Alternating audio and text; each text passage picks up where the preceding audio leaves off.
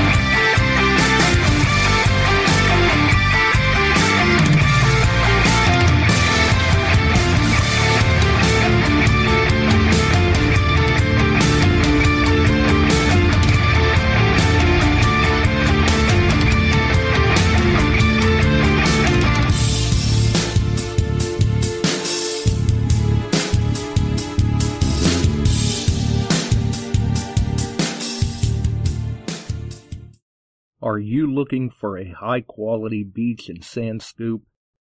Are you trying to take your hunting to the extreme? How about an American based company that stands behind their product and everything they sell? Then check out our friends over at Extreme Scoops. John has been making scoops for some time now and makes a quality beach and sand scoop to take your hunting to the next level. Extreme Scoops recently released their new sand shredder that works great in the water and on the beach. And if you're a new Equinox user, you may want to check out his Surfmaster X3 that can trap those small targets you new Equinox users are finding out there. Extreme Scoop's company approach is let's do it right. So do it right, buy it once, and go to the extreme. Extremescoops.com. That's X-T-R-E-M-E scoops.com. Hey, boys and girls, we are going to talk about S&W shooters and prospectors. What is S&W shooters and prospectors? We at S&W Shooters and Prospectors help people find treasure. Did you say treasure? Yes, treasure. Just listen to this amazing review from our happy customer, Jackie Sparrow. Err, Chuck was shipshape and a pleasure to deal with. I was able to buy everything that I needed at prices that were shillings less than others. I found my nine pieces of eight in no time. Savvy? I know you're asking yourself, why should I shop at S&W Shooter and Prospectors? Chuck Smalley has over 45 years of metal detecting experience. He works with each customer one on one to customize their setup to match their skill level. So if you always dreamt of being a pirate, Err. contact Chuck at S&W Shooters and Prospectors and he'll take a great deal for you. iPads and rum not included. Caution. Please do not operate motor vehicles or power equipment while under the influence of this show. Listening to this show could cause side effects such as bouts of laughter, violent binges of cabin fever, and even dreams of silver and gold.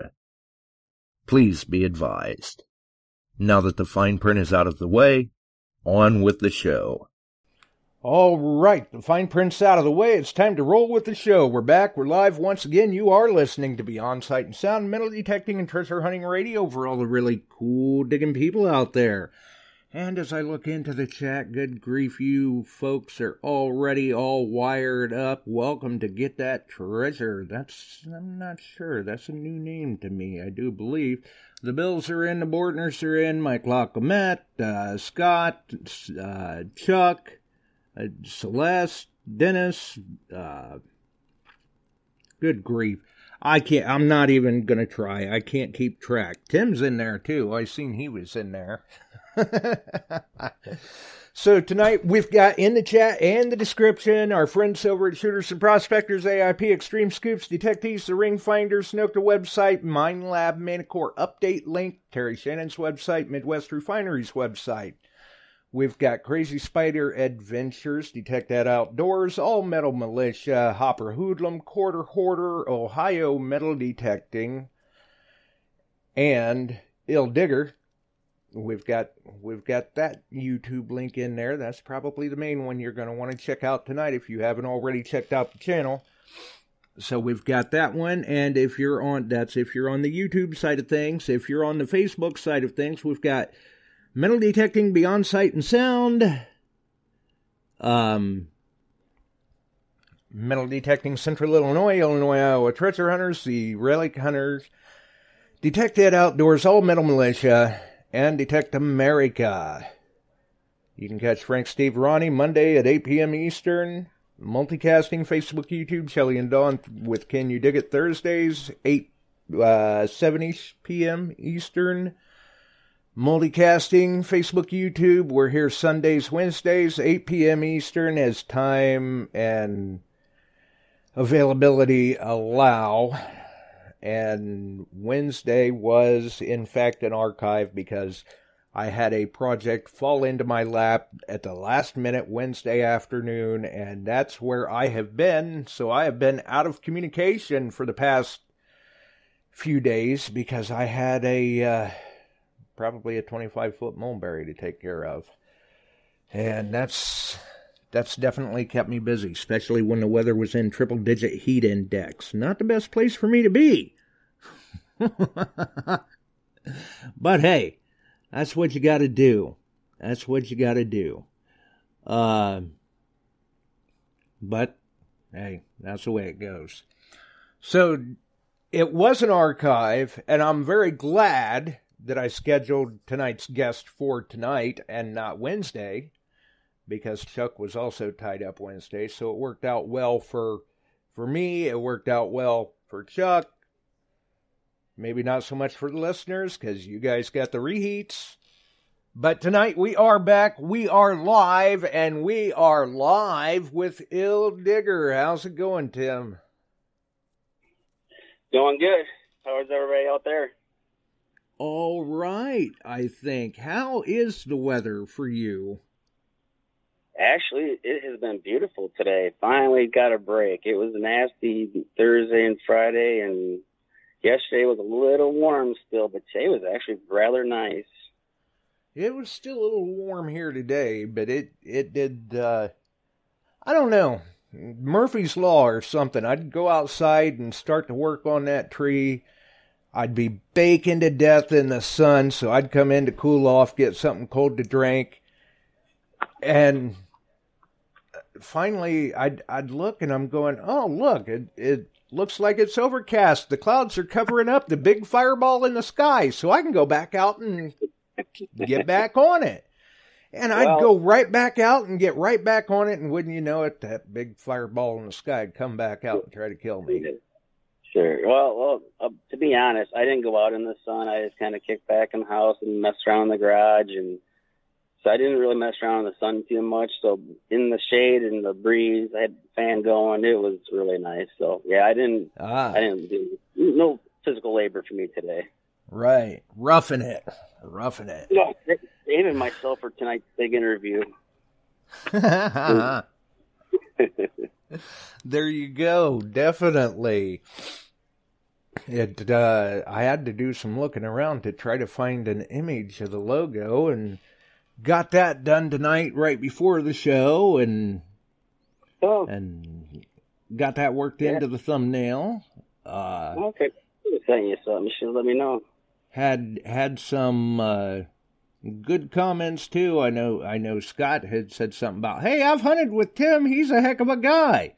Well, yeah, Yeah. yeah, he We stood there and talked for like he stood there and talked for 20 minutes before we actually put two and two together. He, I think he knew, but I didn't put two and two together right away. I go, oh yeah, from Beyond Sight and Sound, yeah, yeah. you just said his name was Scott or Scott or the Scotty or whatever, and I, so I just I didn't put two and two together. So, so yeah. right, Yeah, we and I had a good time that sometimes, day. You know, going to these different events and everything, we meet so many people that when they just come up and give their first name, we're like, oh yeah, okay, and and then maybe a few minutes later it kind of clicks on where we've interacted with that person previously, and oh yeah, okay, Yeah, digging the Heartland was huge for me. When I walked in there, I'm like, okay. I seen Phil Bortner, and he goes, Tim, Ill Digger, right? I'm like, yeah. I go, hey, I go, all right. So point out some people from the chat. Where's your wife at? Ah, Where's you know? I said, I know Josh. I know Chuck. I said, you know, think- it's like, yeah, I got, I got to put a face to all these names, you know. right, yeah, you can't miss Josh at those events. Heck no. Oh. That, That was, was- a good time, man. That, that was a good time. quite the setup. And the way it sounds, now they're trying to talk me into showing up with Minelab Red the next time. Yeah, I, I heard that. That's cool. I like red. It it messes with people though. The uh, when I have to run out and pick up prescriptions, the lady working the counter at the pharmacy, because now I'm I don't have green hair. You know, she's like, you keep throwing me off because y- y- your hair's not colored. I'm gonna dye your hair. So you must have changed my medication on me or something. Right? I was just glad I had told Chuck that you know, I thought that was all well and good. Everybody was wanting to know, "Hey, what's what sort of a hairdo are you bringing to DTH?" And so we come up with this, and after we get to Illinois, it hits me. I'm like, uh, I'm supposed to renew my ID next month. yeah. So how'd that turn out, by the way? Oh boy. Well, thankfully, because I'm like, maybe I should have put some more thought into this first, but uh, you know, cause and cause and consequence, basically, and fortunately, most of it was already out of my hair by that point, and they just kind of looked at me and they're like, "What should we put down for your hair color?" And I'm going, I don't I don't care. Is it really that important? How about gray? How about unknown? You know. Yeah.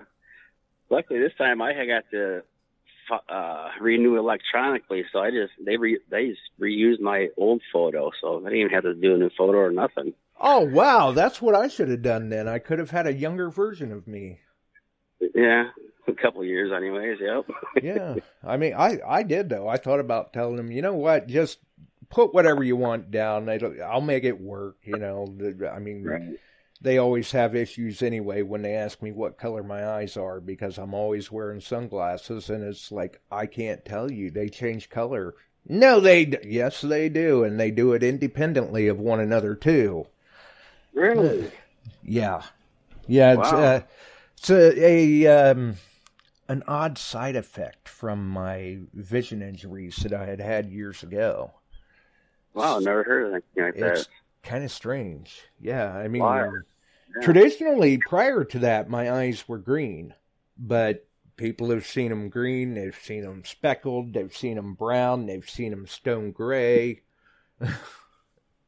and it's it's not colored contacts. They just they do it on their own. It doesn't make any sense to me, and I I had known that they had done it on their own for a while after the injuries. And then my wife happened to point out to me uh, shortly before we got married that not only do they change color, th- there could be times where the left eye's one color and the right eye's another color. Yeah, when I was younger, I had brown eyes, and I I have hazel eyes now. So I know that uh, people's eyes change, uh, you know, throughout their life, or possibly could change. Oh yeah, with life. age, yeah. Mm-hmm. Yeah, but I never realized it could happen so abruptly and all the different combinations. That's it's all new to me. Yeah, it, it doesn't make any sense to me, and and my wife has kind of tied it down to uh, apparently.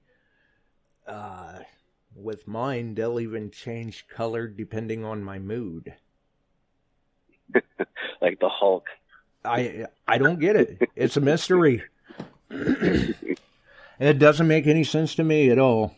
I don't know. If they But- turn green, you're not gonna like what happens.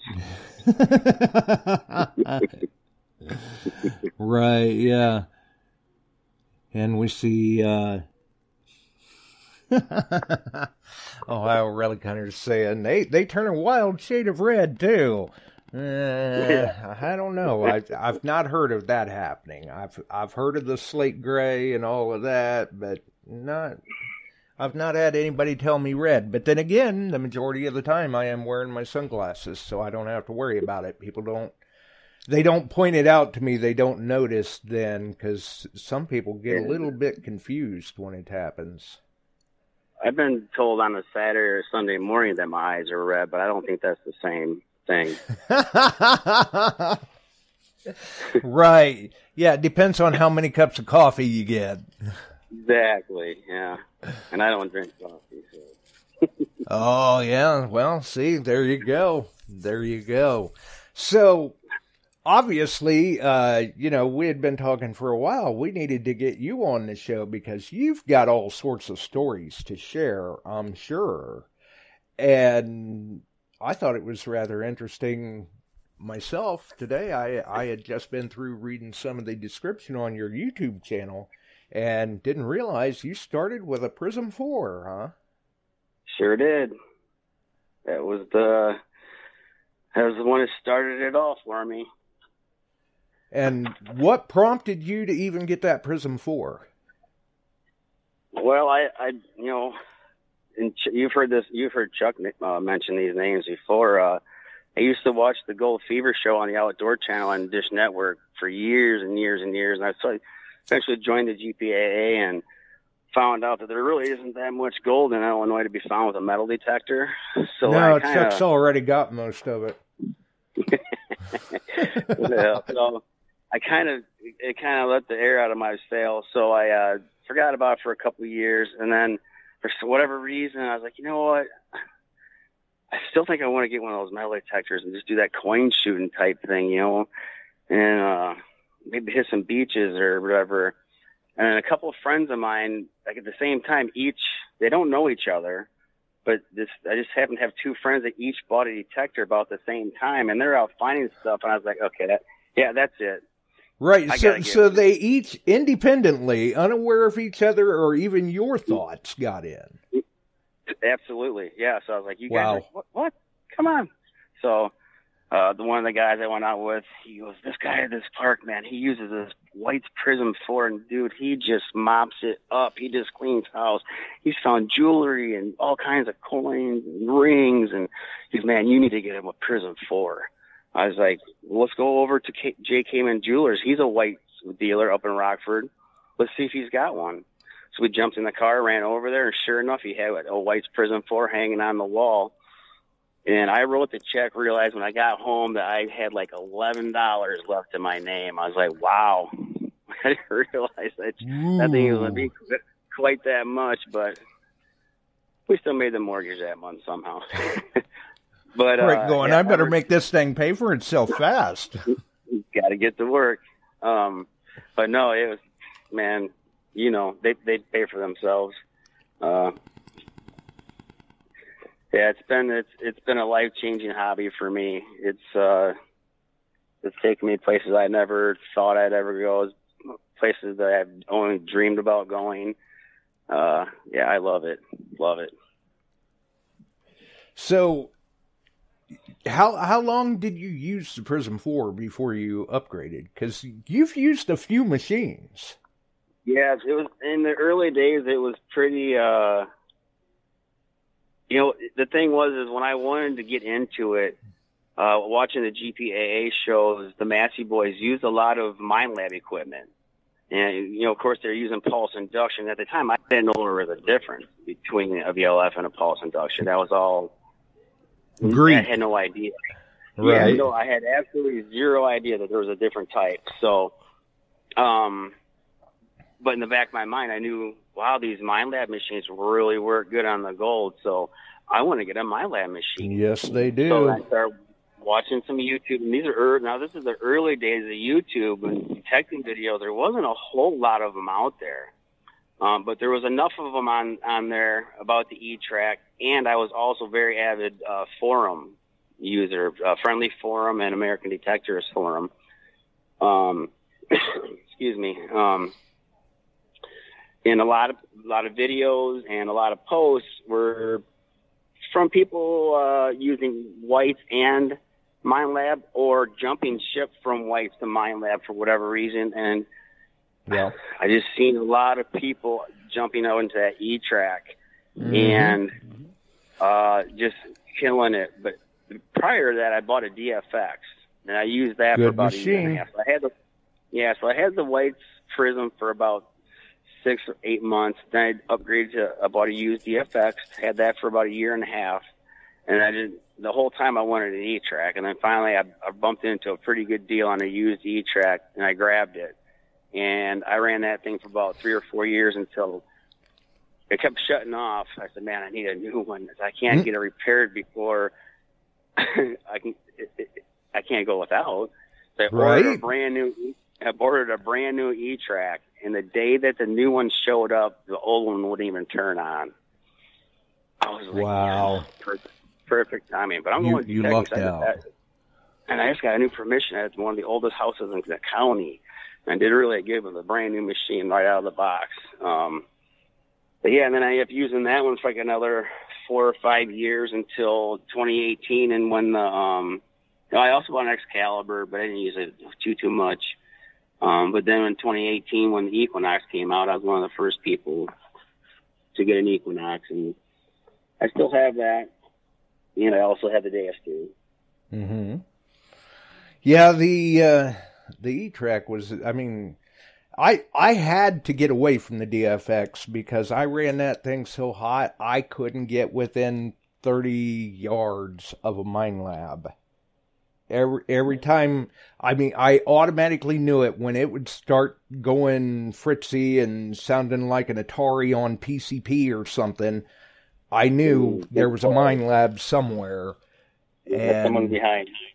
yeah, so finally it's like, you know what? You can't beat them. You might as well join them. So I came to the dark side. Yeah, yeah. Uh, and I've been a pretty avid uh, Minelab user ever since. Um, Well, I definitely have as well. I'll just leave it at that. Um, yeah. oh, and we see. Let's see here. I see here Jason's wanting to know if the Deus Two is your go-to machine now. No, not exactly. Not exactly. Uh, like I've, I've gone to this park here recently just because it's close to work. Um, about 15 years ago, we had a company picnic there. I was working for a different company, and uh, one of my coworkers' wife. I remember seeing it earlier in the day. She had a gold necklace on with this really beautiful pendant. And about three hours into the party, they come up to me and Matt asked me, he goes, Tim, you got your metal detector with you? And I just got into metal detecting. And I said, um, yeah, actually I do. Why? He goes, and he pointed to his wife, and there she's standing there with the necklace with no pendant. She go, and he goes, Oh. she, she lost her pendant. Can you come find it for us? And I'm like, I don't, I don't know if I'm gonna be able to find that thing in this park. I mean, dude, if it, if you lost, it should, it should be right on top. You should be able to see it. Where were you at? And he kind of pointed to the area where he was at, and we went over as a group. I didn't never did, never did take the metal detector over there. We all the time went over walked around and never did find it. And um, but now I'm, working back in that same area, so it's really close to work. So I'm been trying to find it for the guy. If I ever, I I would love to contact the guy and say, "You ain't gonna believe what I found." But um, yeah, so this little park, I, I hate it because it is there's so much clad and so much, uh, so many pull tabs. I mean, there's a proof of a ton and ton and ton of activity, but there is virtually zero like of those cool oddity finds, uh, zero jewelry. I found I, I did just the other day find a little 925 Aztec pendant, little tiny sterling silver pendant. The Oh, that's first cool. Yeah, believe me, I was tickled when I found that. I was like, holy cow, I actually found something decent. Right. But And And just to sidetrack and jump rails real quick, uh, you know, I uh, I hear you're pretty fast with a gold pen too, isn't he, Chuck? No, he's learning. it was my, it was really my first time doing it. Well, other than other than Nome. No, you But did was- good. You did good. You you kept them all. That's the that's the secret. Yeah, that helped. That helps keep you in it, anyways. Right? Yeah. Yes, Maybe- it does. Maybe you should have offered to give Ron lessons. we did. I can Trust just there was a whole imagine. group of us that beat him, and we did. I can And- just imagine what the even answer stay with was. us, would he, Tim? He, he kind of did disappear there for a minute, didn't he? Yep. He caught some grief. Yeah, I'll probably going. Hey, I got I got to pack up and everything. Yeah, I, I got to get everything packed up here. And, and what was really, really nice about that, Tim Rushing beat him. And Tim says, I'm going to rub that in for a year. Yeah, all in good, all in good fun though. Yeah. That's good. that was fun. That No, is- that's now, good. You were talking about your first Minelab was the E-Trac, right, Tim? Correct. Yep. Yeah. And that still is a heck of a silver finding machine. Yeah, I, actually sold both of them, and I thought I was eager to sell them just because they've been sitting around. I'm like, I was worried that they were becoming old technology, and I'd, I'd have a hard time selling them in the future. I said, I, fig- I better unload them while there's still some interest in them. Um, and I'm at within two months. I was like, man, should have kept at least one. Well, even today they seem to somebody will post one and it goes. Uh huh. I have a friend right now. He told me, he goes, "You anybody wants to buy my E tractors, I'll let you give set, set the price and blah blah blah. And he's it's he take he took really good care of it. It's got the sun sunray inline probe, and I've often thought about just taking it off of his hands if he really doesn't want to get rid of it, just to have it. Did you ever get the probe, the Sunray probe? Yeah, I had it on one of my machines. That was that was quite the add-on. Yeah, I It I was. ran Sunray on the uh, DFX and the track. They were good. Yes, they yeah, were. they're now I see that they have it for is it the Equinox or is it for they have it they they, have uh they have it they brought it back for one of the newer machines. Yeah, they they were to come out heavily with them for the Equinox. I have not seen anybody with them. Me neither. I haven't seen anybody on YouTube or Instagram or none of that stuff. Uh, but somewhere I don't even remember where I seen that, but uh, supposedly it's out there. Fortunately, the guy that took over somewhere bought it out and was on the edge of getting that out there.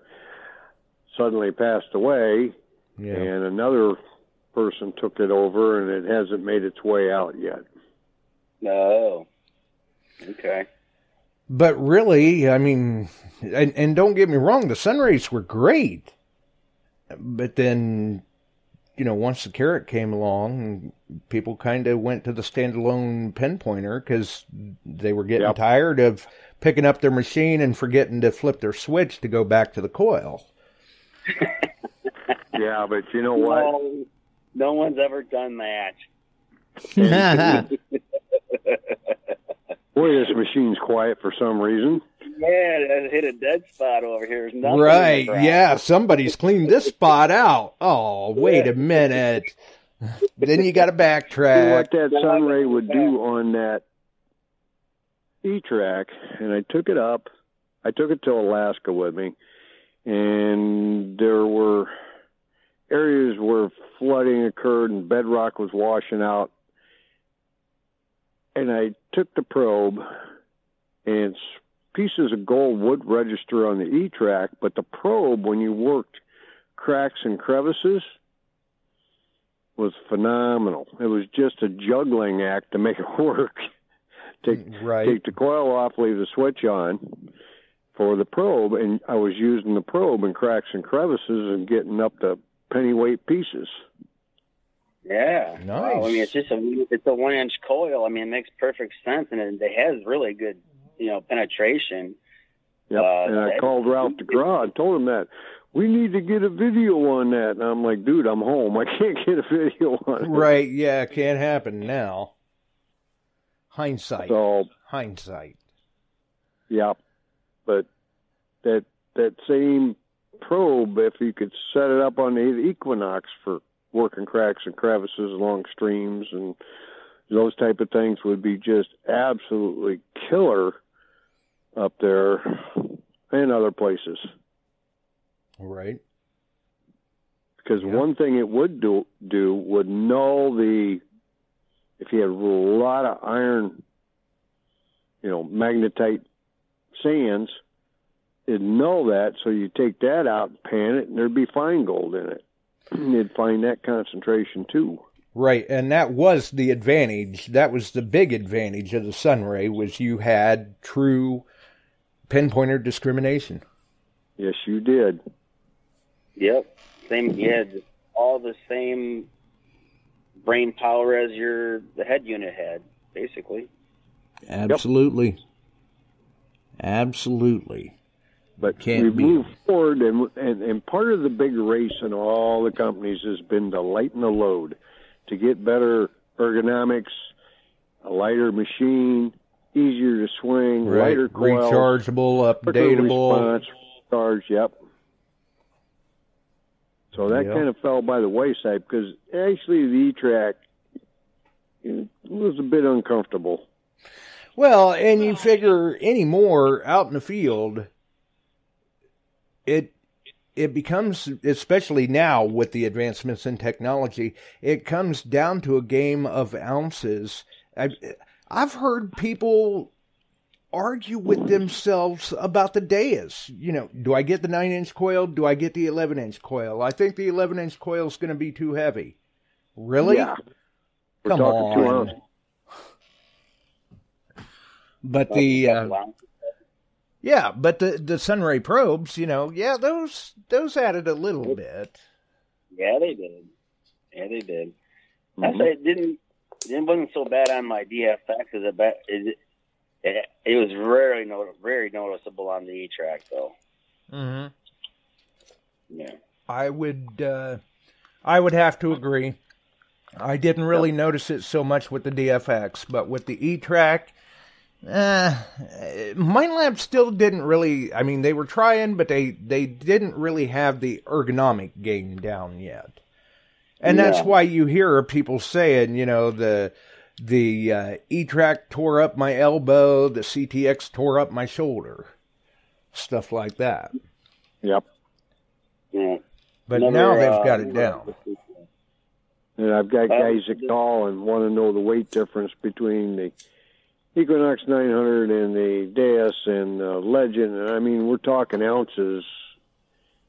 And Yeah, I mean, right now they're all in that same weight class, basically. yeah, three pounds, so many ounces.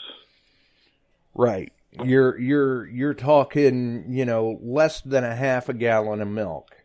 If hmm if you're worried about ounces at that point, maybe you should reassess your situation. I'm sorry, There you go. Right. I but mean, There you it don't get much later than that day. It's with a nine inch coil. yeah, I mean, come on. If if I can swing it, anybody can. Equinox with a six inch coil is basically a stick. I mean, it's that is Right. Yep. And, well, you know, oh, swinging a PI, and you go out to DIV, and Barb will attest to this. Now that's a little different. That that's a little That's a whole different story. Yeah. You got it strapped on, and you got a harness, and you've got wires, and then they came out with a battery that was half the size, and now they've come out when you move up to the six and eight thousands, uh, or they they've got these battery packs that snap on the back, and and there's weight. You're dealing with weight, and then some of the coils out there are big as small car tires. Yeah. Right. Now, what's the technology on the Gold Monster? Is that a PI or is that some kind of hybrid VLF? That's uh, a VLF. PI? It's a VLF. Okay. Yes. Well, um, I tell you what, what I seen up in Nome thoroughly impressed me. I watched Tyler pick up a piece of gold that is about the third of the size of a pea. I'm trying to think of something. That, I mean, Wow. it is a There's one other machine that was out there that was an unsung hero for doing that for a long time, and it was the Xterra 705. I hunted that thing heavily up in Alaska, and Tyler got his first piece of gold with me. I was teaching him how to run that 705, and that thing was a fly speck. That's just- about what that thing was. He And was he was in an argument with Ron about if it was even considered a nugget, if it was just a flake. Yeah. Ron goes, did, you, fi- did you actually find out the detector? And Tyler's like, yeah. He goes, then it's a nugget. And Tyler goes, I disagree. He threw it over his shoulder. Eh. He pitched it back in the bush.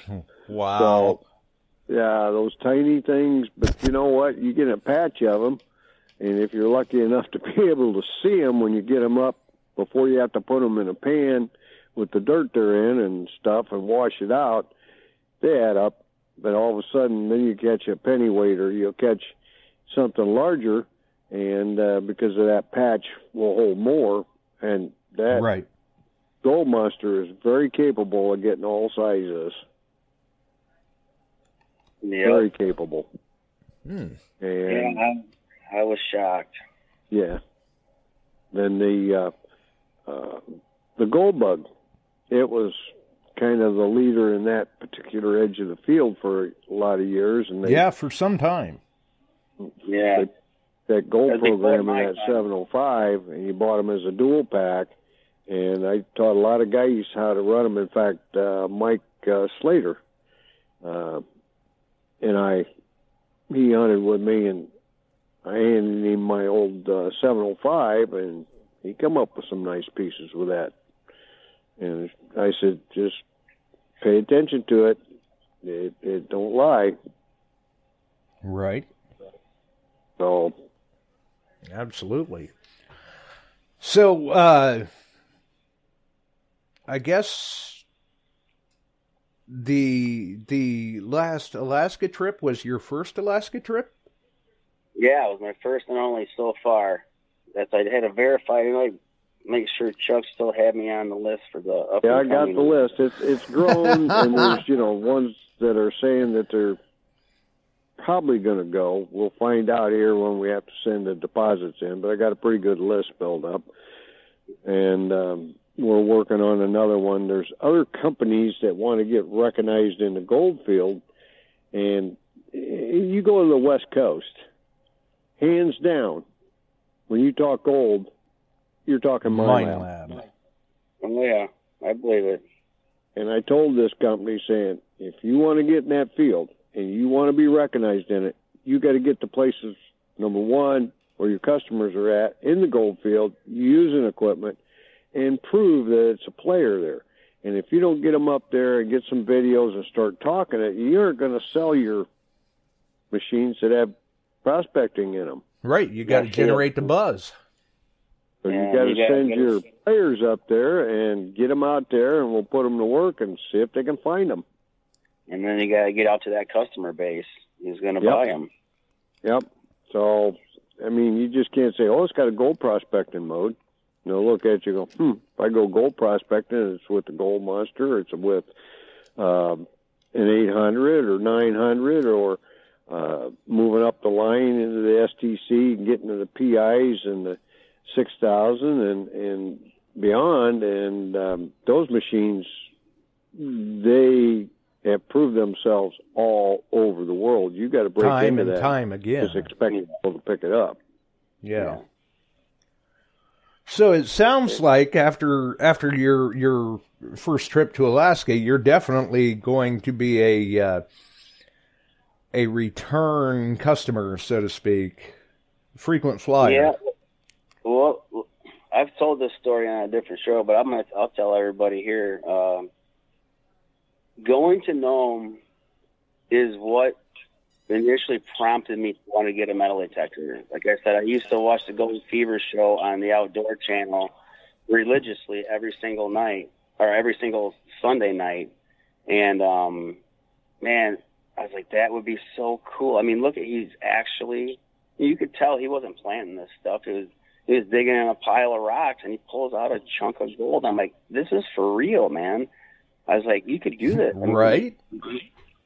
It's just you know, I mean, it, for me at the point that point in my life, I had two very young children that my life was just starting. You know, I was like, you know, but down the road at some point, I'm like, this. I would love to go do this, you know. Right, going one of these days, but until then, I can dream. Yeah, That's and right. then what was it, twenty twenty one? I think it was. One day I looked on my phone and I seen a post. I think it was from Chicago Ron, who had he was posting all these nuggets that he had just found from some trip he just went on to Nome. I was like, what? That's where I want to go. And I, you know, I know Ron. I've been to England with him on his barn trip. You know, so and you know he has my number. I have his number, and but I never knew that this was coming up. So naturally, you're going, hey, Ron, what's going on? What's this Nome trip stuff? basically I sent him a text, yeah, and I called him and I was like, you know, hey, can congrats, some cool pictures, you know, congratulations, you know, fill me in. How'd that happen? What's going on? Is it going to happen again? Can I get in? And yada yada yada. He goes, yeah, this guy named Chuck Small, he's kind of running the show. He's he knows the people up there, and he goes, they actually they they want to fill the camp up next next summer. I was like, man, I'll help you fill a spot right now, guarantee. Put my name on the list. So that's how I got involved. And he got a hold of Chuck for me and got Yep. me on the e- email list with Betty and everybody. And uh, a year later, I was on a flight to, to Anchorage, and I was man, I was like a kid in the candy store. I Literally living the dream. Christmas morning. I've Oh, I got- couldn't wait.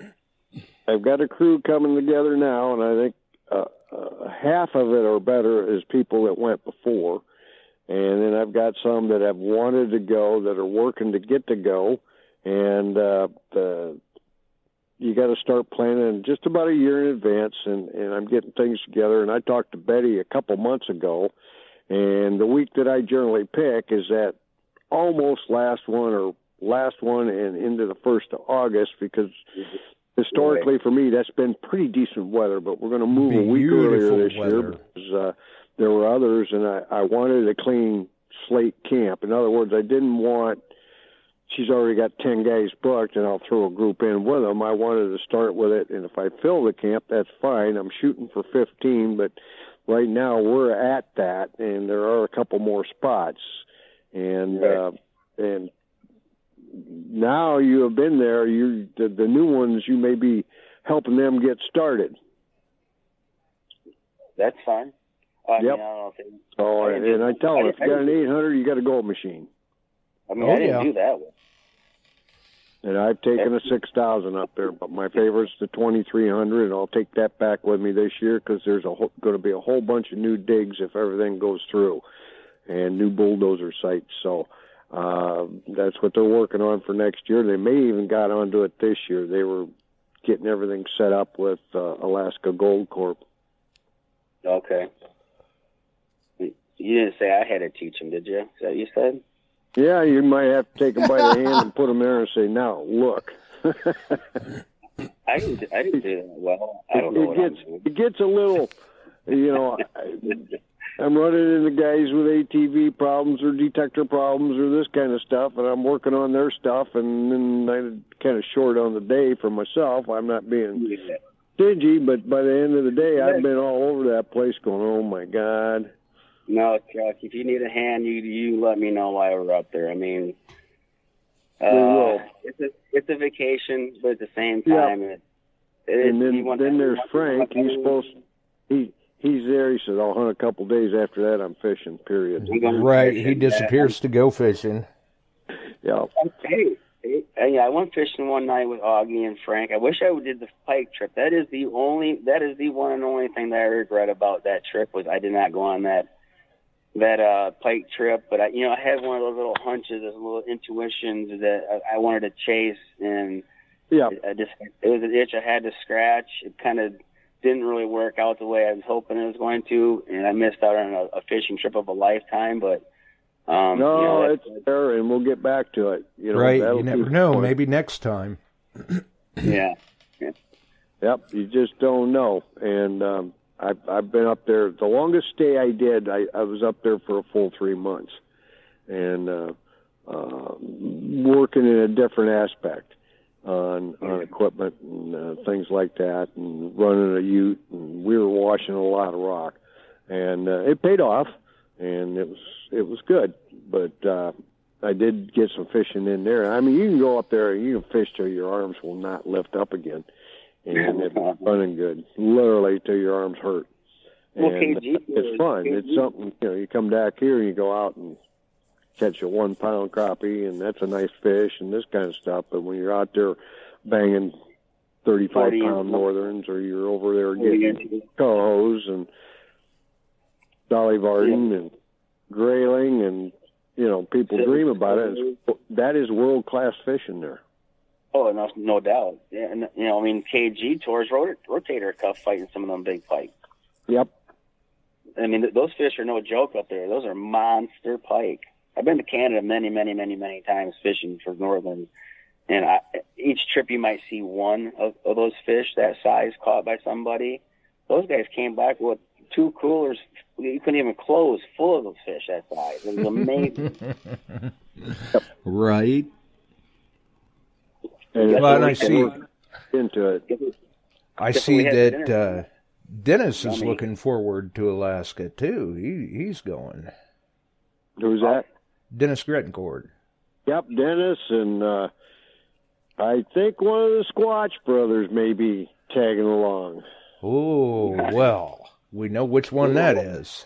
Yes, we do, and uh he's working on it, and uh, uh, a few others, and then there's another part of that trip that could hold a few guys. That's why I'm holding back a few slots. They want to do some uh, testing Ah, of Yeah. equipment and videoing of equipment. So nice. that's in the works, and uh, yeah, I'll I'll announce that when I know it's true and clear and everything's going to work. But right now, it's rolling ahead. Right. And especially with having you both on here right now and knowing that Tim has been over there a few times and made some some very nice finds. England. Let's talk about England. Oh yeah, I you know I, I like going to England too. I've always wanted to go to Nome. I never ever had any intentions on going to England. A buddy talked me into it. It was his uh, retirement gift to himself. He wanted to go to England and do one of those detecting holidays, and Yep. so he approached me. Goes, "I, goes, I want to go." And I was like, "Wow, really? That's all right. Well, that's cool. You know, have fun." He's like, "But I don't want to go by myself." He goes, "I go, yeah, but there's other people there." He goes, "Yeah, but I don't want to go by myself that but people I don't know. Because I want to go with somebody I know. I go, so what are you saying? He goes, I'm saying I want you to go with me.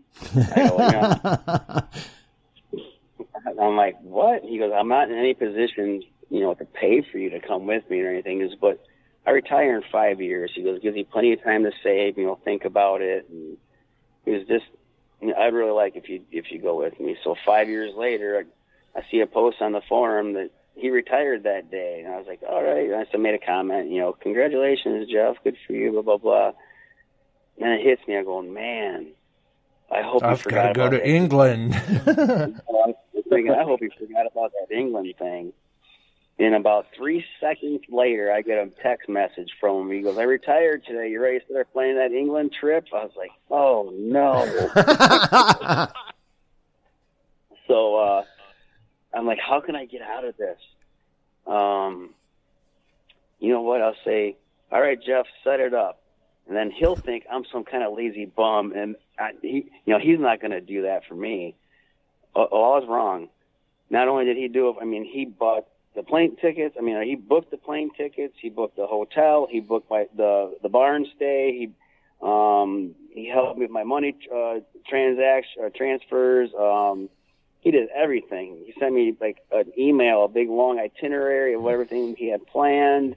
Um, You're going, oh like- my lord, he's going to kill me. No, I'm thinking, oh my lord, guess what? I'm going to England. so here we go. And then uh, I went there on a ten day trip. A first day was a first trip was a ten dayer in the spring. During uh, and on the fourth day, um, we were hit with the worst spring storm to hit the UK in 40 years. The beast from the east, with uh, sub-zero, uh, you know, temperatures, 40, 50 mile an hour winds, sustained 60 mile an hour gusts, driving snow.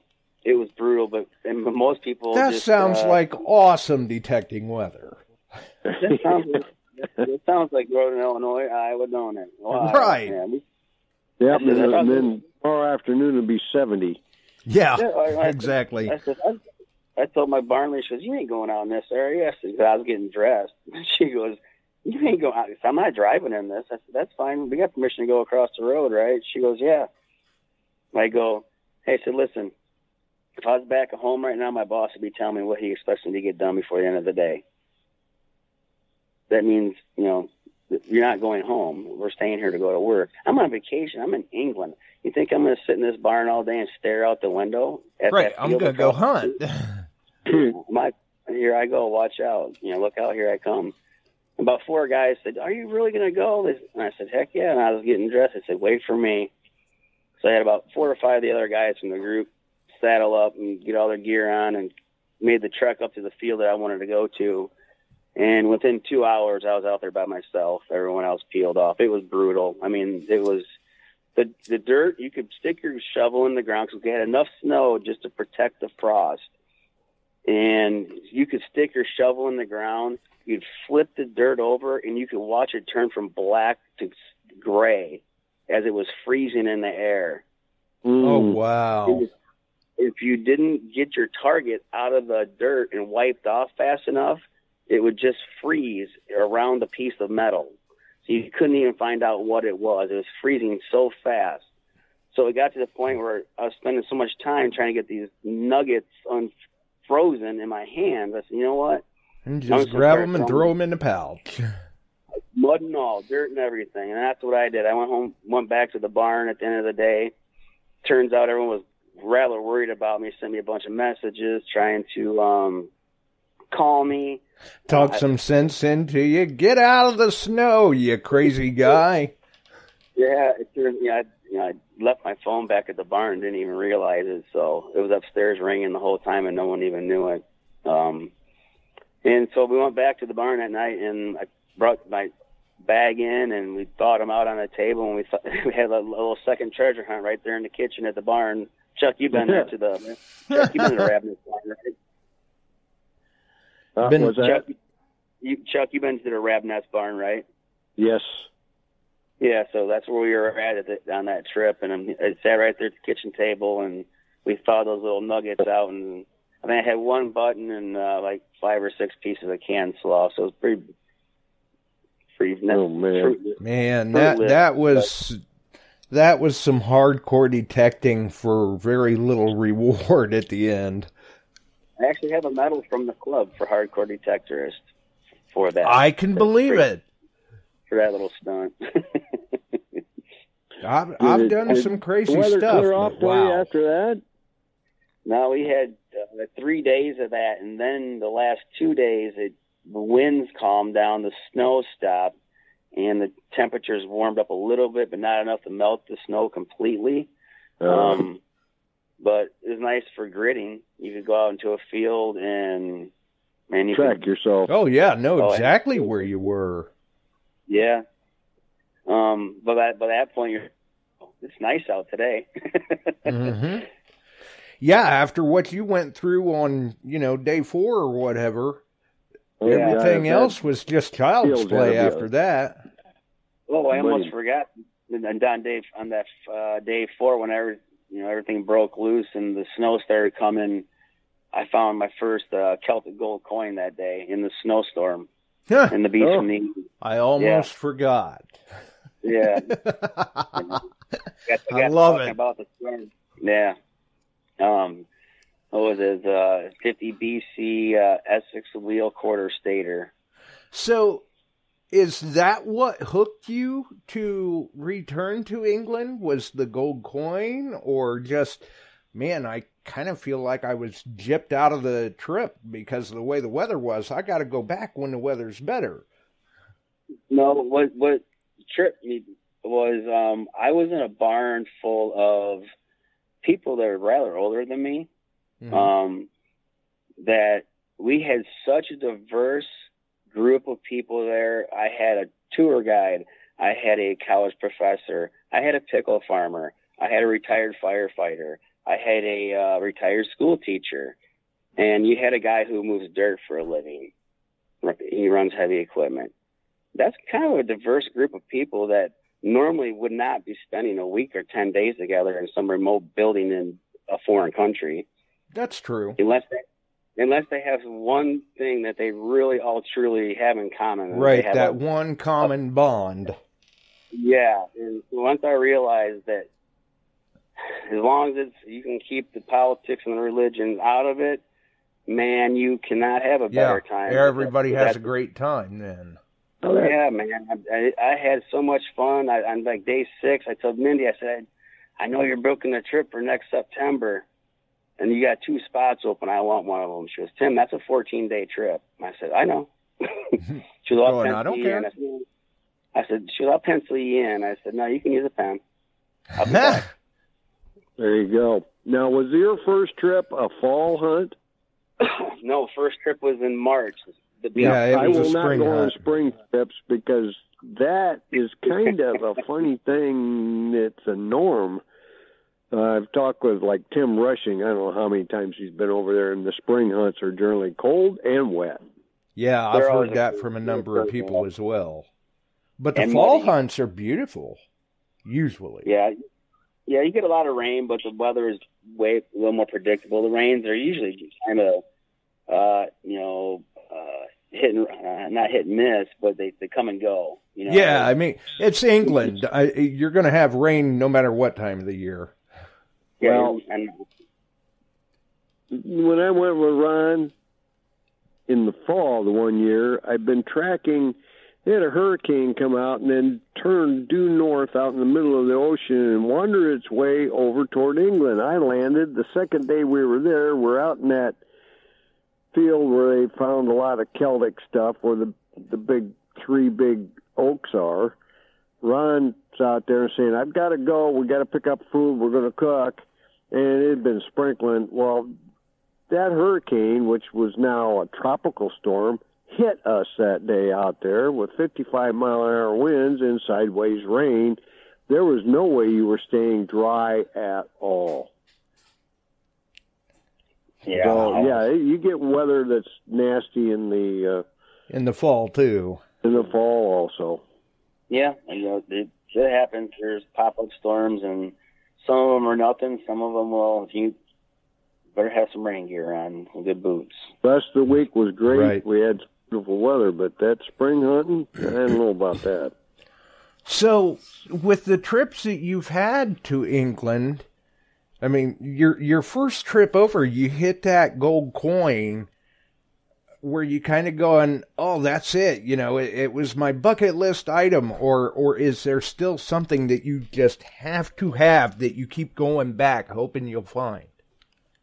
No, like I said, uh, the reason what brought me back was the camaraderie, really, um, and and just to realize, um, before I dug the gold coin, I dug a hammered silver that was from twelve uh, fifties, you know, or something like that, which Wow. which is which is really. I said when I come over here, I have zero expectations. I don't expect to find a gold coin or nothing. I don't Mhm. expect to find a, a hoard or some massive museum piece. I really would like to go home with at least one hammered silver coin. It seems like you know quite a few of them are are found. They're not uncommon. You know, it, it's doable, right? So Right, it's a feasible goal.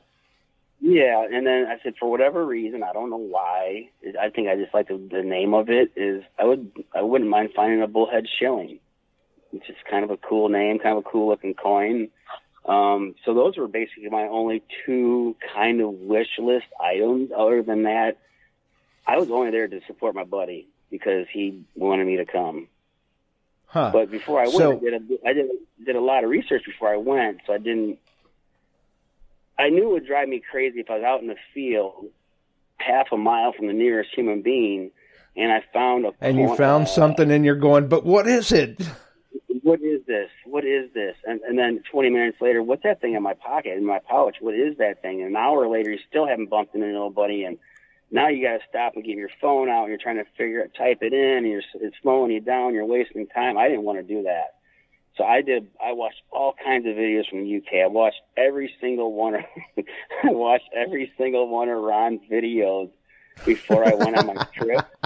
And not only did I watch every single one of them, I watched every single one of them multiple times. It got to the point when the wife would come home from work, she walked to the kitchen, she could hear the TV on in the living room. She goes, "Are you watching another Chicago?" Going Ron them video?" again? I was like, "Yeah." She goes, "Haven't you seen them all already?" I said, "More than once." She goes, "Oh, come on, just give me a break one night." I said, "I want to be prepared when I get over there. I want to be prepared." Right. I'm trying to educate myself here. Yeah. So, uh, so yeah, when I got out there and I found my first hammered silver coin, it was a bent up uh, like farthing, I think, or a penny. And I looked in and I go, "Hey, that's a long cross penny. That's probably an Eddie, uh, mid 1200s. And I was able to put that in my little pouch. I said, "All right, man, let's go get another one." I was able to relax. I didn't have to. It was. It wasn't on my mind or nothing. So I had a brief, mild education before I went over on some of the coinage. You know, and that really helped me. Nice. So- Very good. So, so it, it then- does pay to prepare. Yeah, Yes, yeah, it. I mean, it did, did me. So I had such I had such a good time on the first trip. Uh, I came back home, and just like everybody else, you get back home and you're thinking, okay, how soon can I get back? So um, I said it's going to have to be at least a year, maybe two years out. You know, I'm going to have to do some planning, do some saving. You got to get on one of them lists. Sometimes lists are two years out. And a few months went by, and Ron made a post. Um, oh, he actually sent out an email actually, and said that he had two of his hunters in the fall have to back out for medical reasons, and each one of those hunters had booked two weeks, so that opened four slots in in the fall in his fall trip. So the first first two spots filled up immediately. Uh, I had to wait till Monday to get back to work to ask my boss if I could possibly get time off to go back to England. You know, six months later. I'm thinking this. Is gonna, He's going already. gonna- Weren't you just there? yeah, I'm thinking this is going to go over like a lead balloon. So, uh, all right. So I waited until Monday morning. I asked him first thing. He goes, "Go ahead. I don't give a crap. Go for it." So I called Ron. I said, "You got that spot left?" He goes, "Yeah, you want it?" I, he goes, "You," or he goes, "Yeah, you want it. It's all yours." I said, "I'm in. I'll send you my deposit tonight."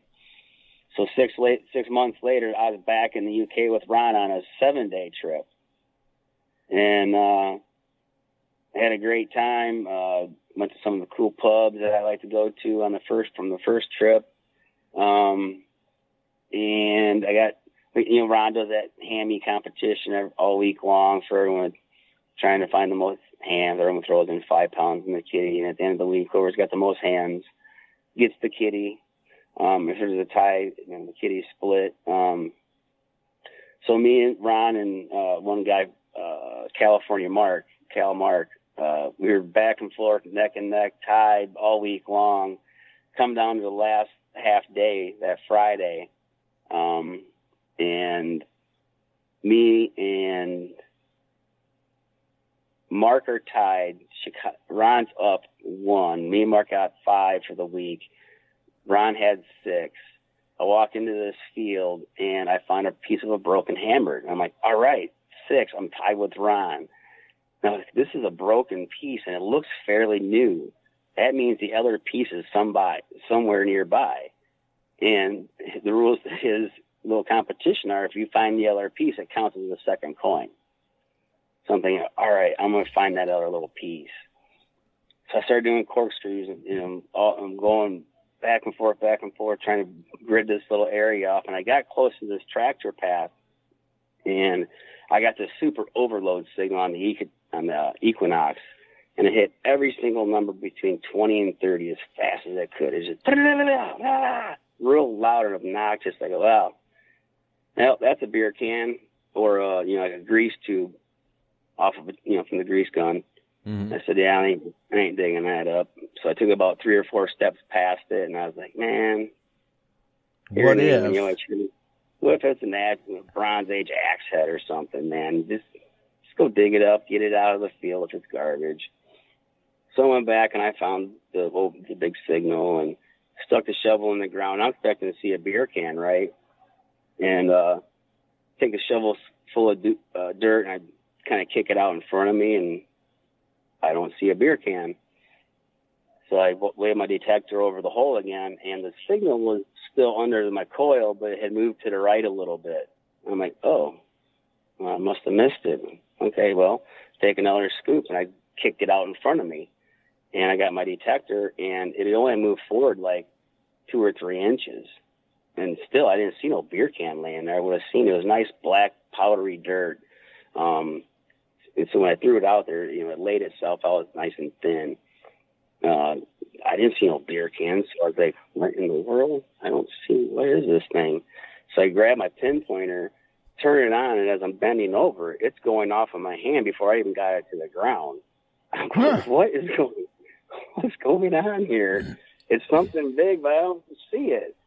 And I'm looking, and I'm basically staring right at this rock, this yellow looking rock and I leave I pin the pointer right up to it, and it just locks on. Wee! I'm like, whatever that is, is it. So I grabbed it, I picked it up, and it was so heavy it fell out of my hands. I'm like, oh my god, that's a chunk of gold. Holy crap! I mean, my I about fainted instantly. I'm like, what? What is? I feel like I was on candid camera or something. Like, what is going on here? This cannot be happening. This isn't real. Right, going, somebody's playing a prank on me. Yeah, I'm like, what's going on here? I grabbed the radio, the walkie-talkie, because Ron had said he's getting ready to leave and drive over to the next village to get his the van clean. Because it was our last uh, come over here, Ron. yeah, in the morning we fly out, so you're gonna get the van clean. So uh, I get on the radio real quick and I go, "Hey Ron, are you still within earshot?" And he's like, "Yeah, I'm right here, you know, loud and clear." So he was close. I said, uh, in, in a shaky. I mean, I was starting to get in a little mild form of shock. right. Um, I said, "Hey man, uh, I think you better get over here." And then he kind of comes back on the radio with a little giggle. He goes, "Wow, you got yellow?" And I got back and I said, oh, "Yeah, I got yellow, all right." And he goes, "Well, what is it?" I said, "I don't know." He goes, "What do you mean you don't know?" He goes, "Is it Roman?" I go, "I don't know." I don't know. It's big and it's heavy. He goes, "Is it Celtic?" I go, "I don't know." what do you mean you don't?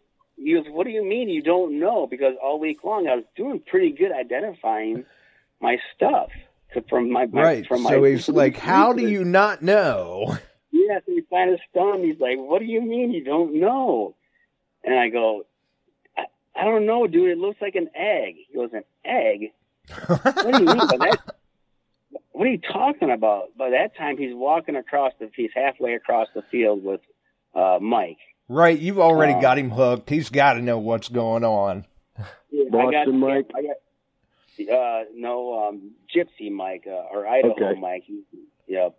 Um, and so the, the, they're walking across the field. Ron's got his video going. I got my video going, and I, I'm falling apart mentally because uh, you know I'm real. It's setting in as if it's a, a giant chunk of gold, but what the heck is it? You know, so he comes up and he some, says something about a gold Easter or gold eggs for Easter or something like that. And he goes, "Where is it?" And I pointed at it. He goes, "Holy bleep bleep bleep!" He goes, "That's an ingot." I go, uh, "Ingot?" He goes, "That's an ancient gold ingot." And he is, he runs he bends over and he's about ready to pick it up and he goes, "Have you wait whoa whoa?" He pulls his hand back and he goes, "Have you touched that yet?" I said, yeah, I've touched it. He goes, no, have you picked it up? I said, yeah, it's heavier than hell. And he goes, as he picks it up, he goes, oh my God, that yeah, that's what that is. He goes, Tim, that's, that's, that's over that's over an ounce of gold. And it turned out to be uh, a tenth of a gram shy of being three ounces of gold. Hmm. Wow. Yeah, so Nice. it was, uh, yeah, freak freaked out. So we did a bunch of you know uh, photos and all this other stuff, and you know, and on those trips they basically take treasure from you right away, so they can take it to Chris, and Chris can Right. um, notify the the museum immediately. Well, I'm glad you Um, said something because I was just going to say some people are going to want to know what happened. You know, what's the process? Automatically, the landowner owns half of the gold. Right. Oh yeah, yep. Uh, I, I tell. I mean, this story. This story is. You know, this happened in 2018, October of 2018. It's 2023. This happened five years ago.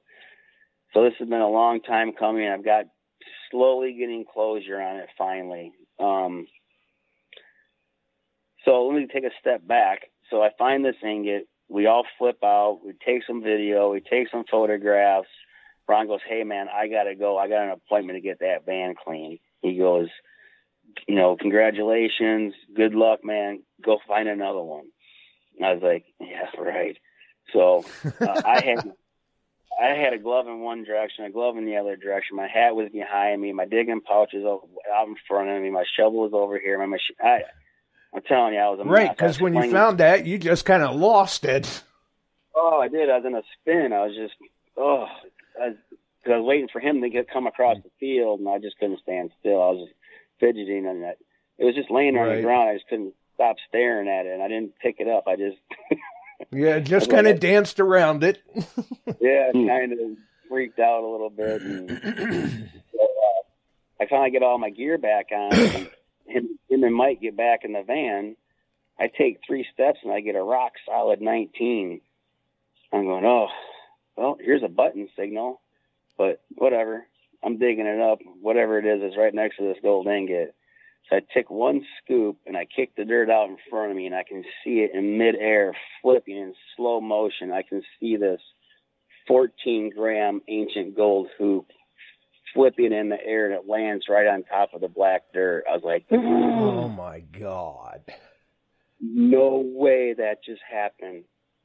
No way that this is happening right now. I thought I was in a dream. Like, I felt like I was in a twilight. Right, time just slows down. Oh, it did. I mean, I'm telling you, I feel like I could count the flips in the air. I mean, like I guess I could see it. I was like, what is going on? So I get on the radio. I go, Ron, come back, come back, come back. He goes, did you find another one? I said, no, but it's yellow. And he comes back over. He goes, man, that's ring money. That's ancient ring money.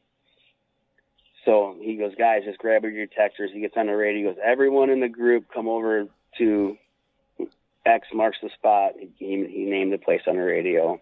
Right. And um, everyone but a couple guys came over there, and we put a massive grid on that area for over an hour, and virtually no more. no- virtually nothing else wow. was in that corner other than that one broken piece of hammered silver, the ancient gold ingot, and the gold hoop.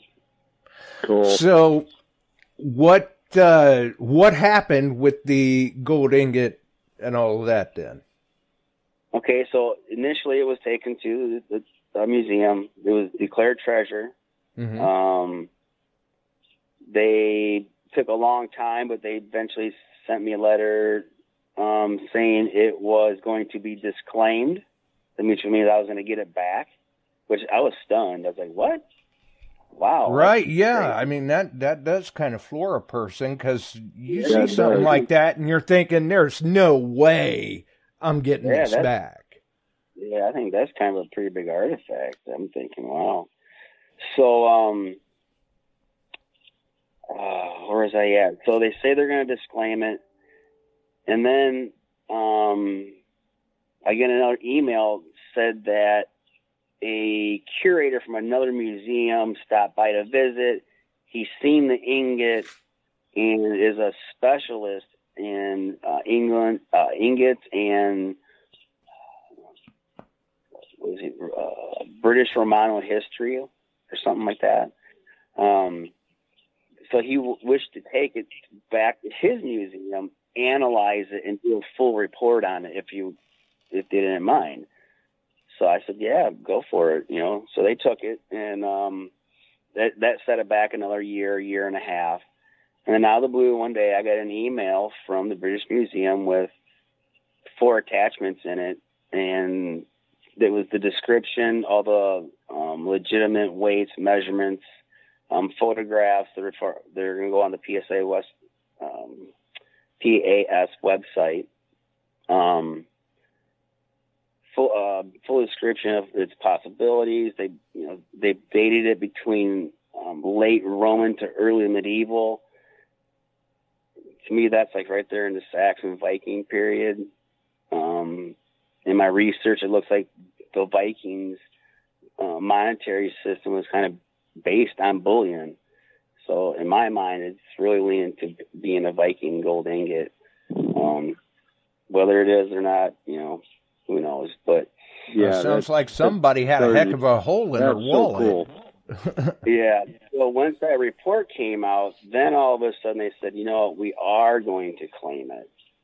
Now we really do want. it. Okay, so now they changed their mind again. Um, um, but in the report, in like the beginning of the second paragraph, the first line said, "This is the second largest gold ingot to be found in isolation in in um, in England." Wow. That's wow! Congratulations. Yeah. So having that be the second largest one ever found, no one knows what that's worth. You know, they because the British Museum. Yeah, I mean, how do you put a monetary value on it? Because I mean, you've you've got the It's- it's the historical value, but one of a kind. yeah, because it's You it's know the it's second old, largest but- known. you know, can you can you date it that way? I mean, basically, the monetary value is we think it's this, and then the weight of the gold. Right. Right. Yeah, because there's no defining marks. Like there's no Roman numerals. There's no scratches. There are only uh, evidence of human tampering on the very tip. There looks like there's a shave mark, and I think that's why it's a tenth off of being three ounces exactly. Oh, Um, yeah, but there's no uh, hack marks. There's no you know jeweler's marks. Nothing like Oh. that.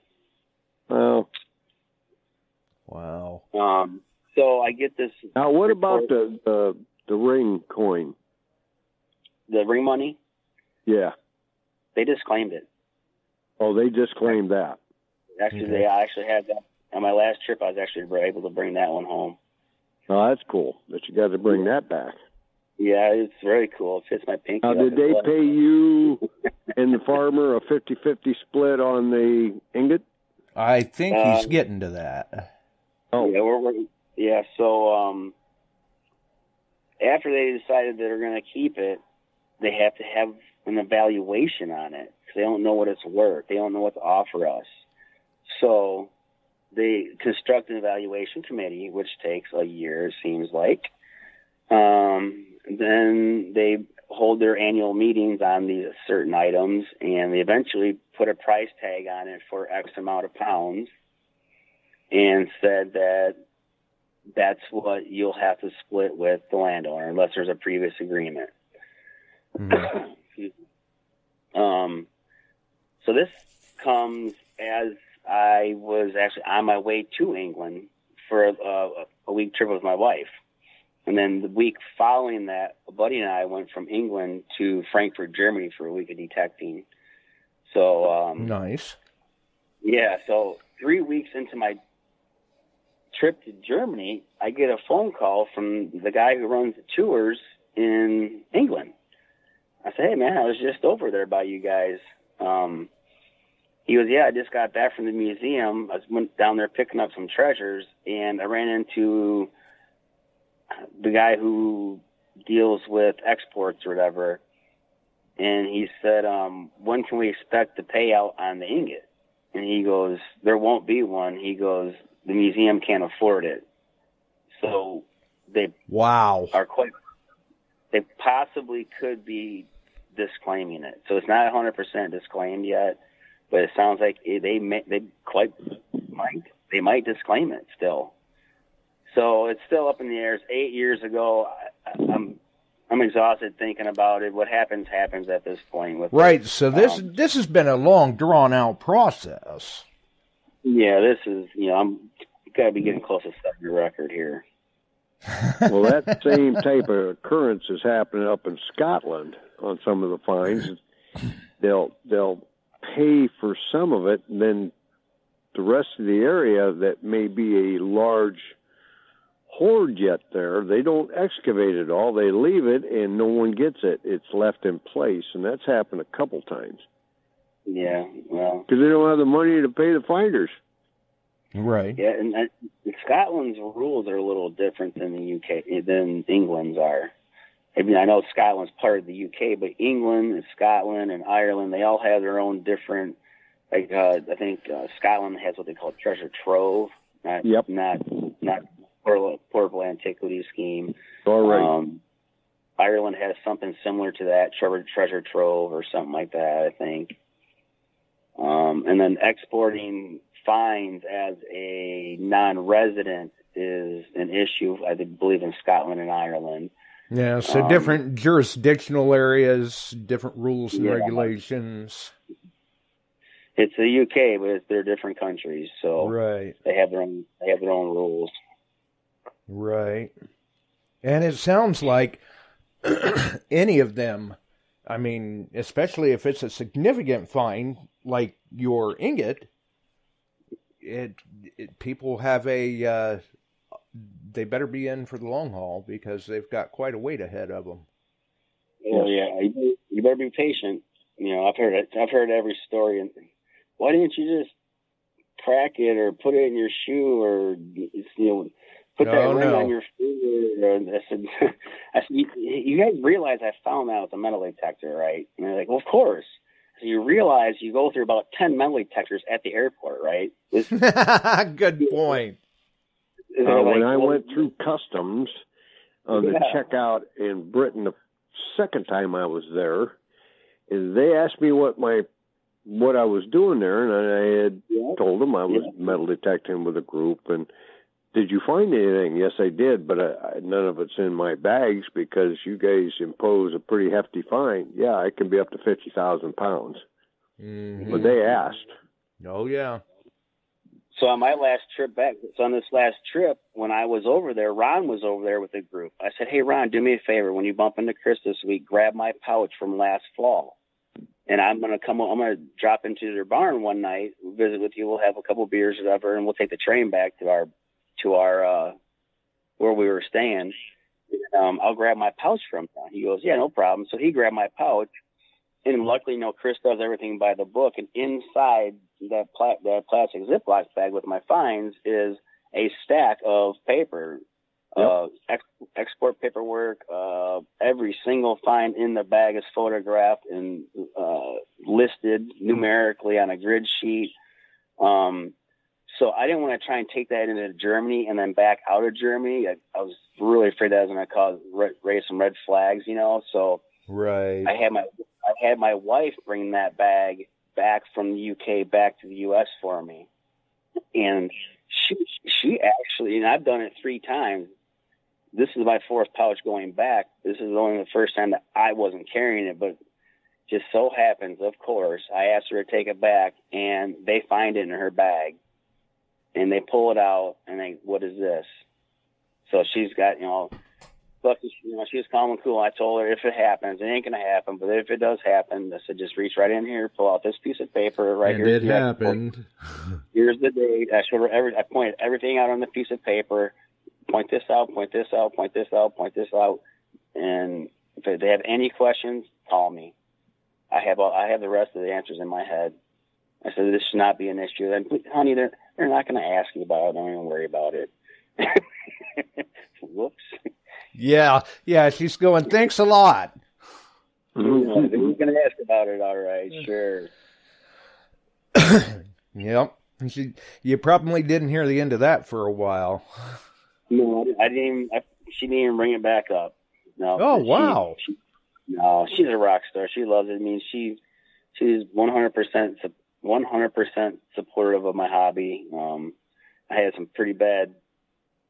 We'll just say I had some bad habits. We'll say at one point in my life, and Mm. that's when I bought that Prizm Four. And the day I bought that Prizm Four, those habits went away. That day, no rehab. That was my rehab.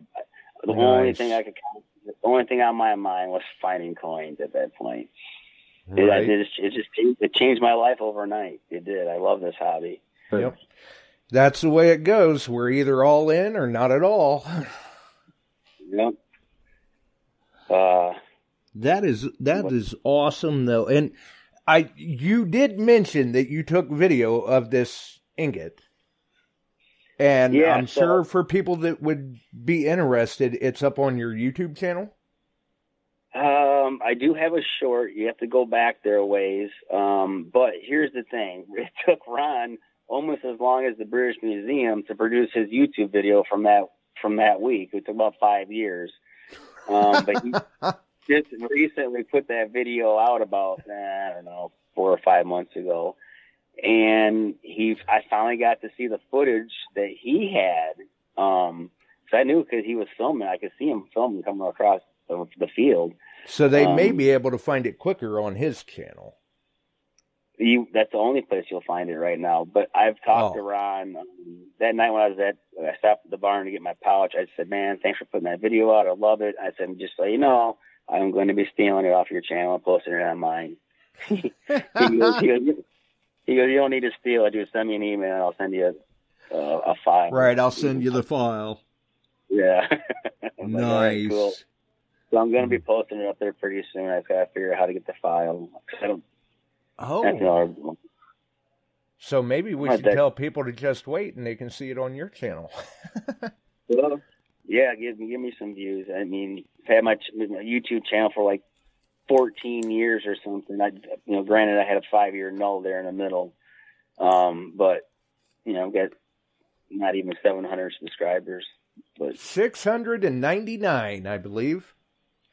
okay, So let's make him 700 tonight. There's got to be somebody in the chat that hasn't subscribed already. Go find his channel, hit the link in the description, and subscribe and and check out the videos. I mean, if not for any other reason, go check out the video from the Alaska trip called Half a Million Dollars of Gold. Yeah, That was a cool all- video. That video never would have happened if it wasn't for Chuck Smalley. Well, it's fun. That was a blast. And you know That what was- we get to do there? We get to bring home what we find.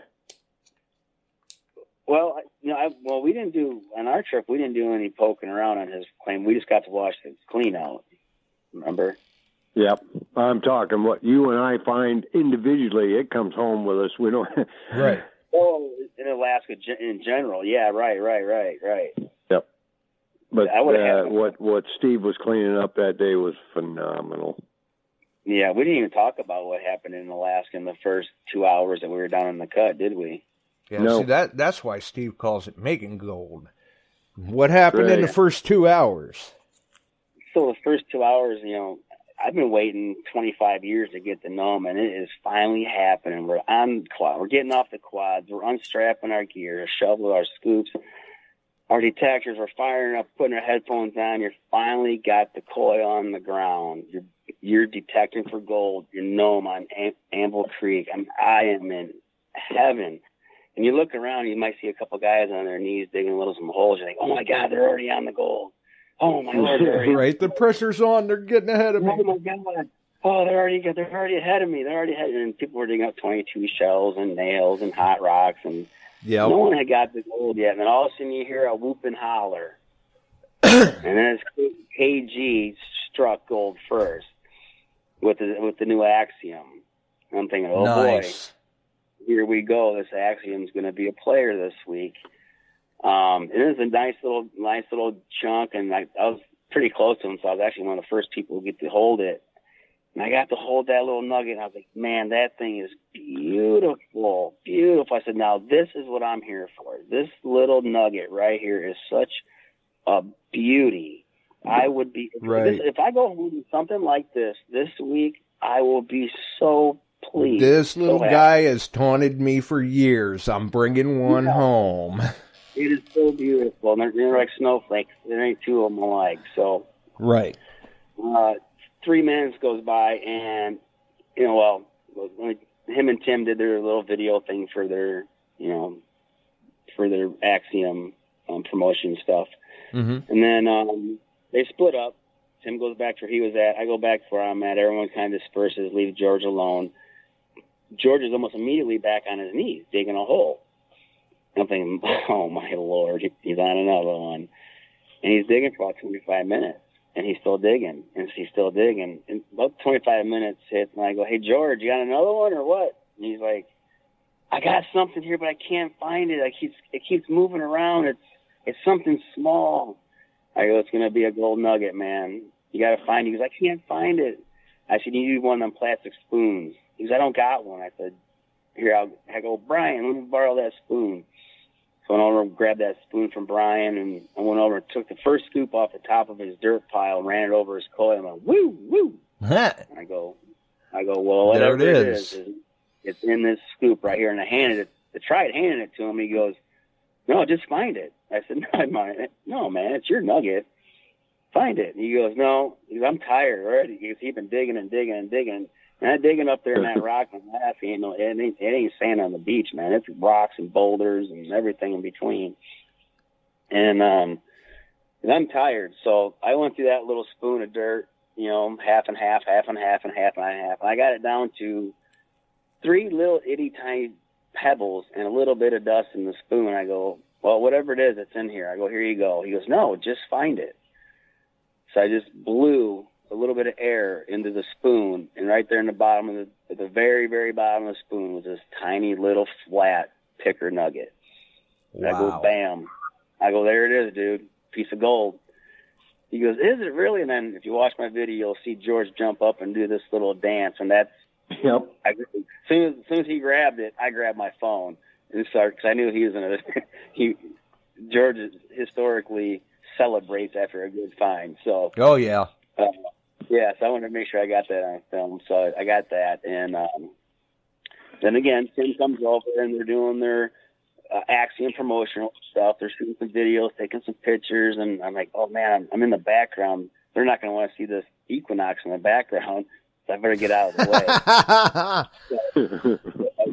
I kind of I skirt the you know the the video shot and um they do their thing and everyone again starts to disperse and George is kind of rambling a little bit. And I walk down this dozer track and I get this slamming 13 signal with a 13 in one direction and 11 in the other. So I go 13 11 13 11 13 11 13 11 I go well those are perfect old numbers so this could be my first piece and I'm right in the same area as George so I grabbed my pinpointer, I bent over, and, I, and it just started screaming. I was like, well, whatever it is is right here on the top. So I just grabbed a handful of rocks, and I went down to the ground and it was gone. Put it in my hand, and whee, started screaming again. And I was like, well, whatever it is, it's in my hand. So I just put my hand over, and I opened my hand, palm facing up, and I had about five or six black rocks and right in the center of the palm of my hand was this massive one ounce gold nugget that had quartz sh- shot through it. Right on top of the gold. ground, just that easy. Yeah. Zero. I mean, I literally just grabbed a handful of gravel and picked it up off the ground.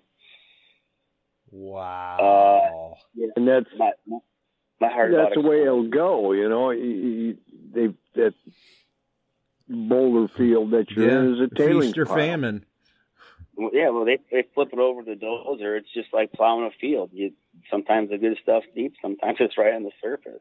I know when uh, Mike Doyle found his, it was down.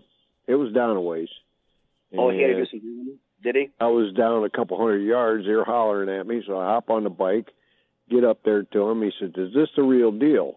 And he clunked that up on top the tank of the bike, and I looked at it. I picked it up, and I spit on it, and I rubbed until you get color on it, because there was Yeah. no color showing through. It was just a Well, Ron's got Ron's got the exact moment you're describing on film. I, was you know, I, Mhm. I w- and that I tell you what, after watching that video, I was like, I have got to be a part of that. Oh man, killing Yeah. me. I explained to Mike. I said, "You don't know what you got." What do you mean? I said, "You've got a, a really once. Very rarely will I say this. A once in a lifetime for the size of it." And I said, "Buddy, you're looking at one major find in your life like that." Yeah. And the man has found phenomenal things, and Yeah. um, yeah, he has. and but and he's so methodical in his work. You don't even cross his line, but uh, he's got a line planned out, and you get in the way, he lets you know it loudly, very loudly. I did that, and he's- uh, he's- he's- crossed he's- over, going to another spot, and he's going, "What are you doing?" I said, "I'm going over there." Oh, yeah. You are in front of me, and that's not allowed. He's an ex-Boston cop. He's used to people, you know, telling people what he's thinking. Yeah, you can you can hunt there, you can hunt there, you can even hunt over there, but you don't hunt here. That's right. And uh, man, that, man, that week that, everyone got along great. I mean, that, that man, that was they all so got much- gold. We all had a good got gold. There were some nice nuggets. I think yours was the biggest for that week.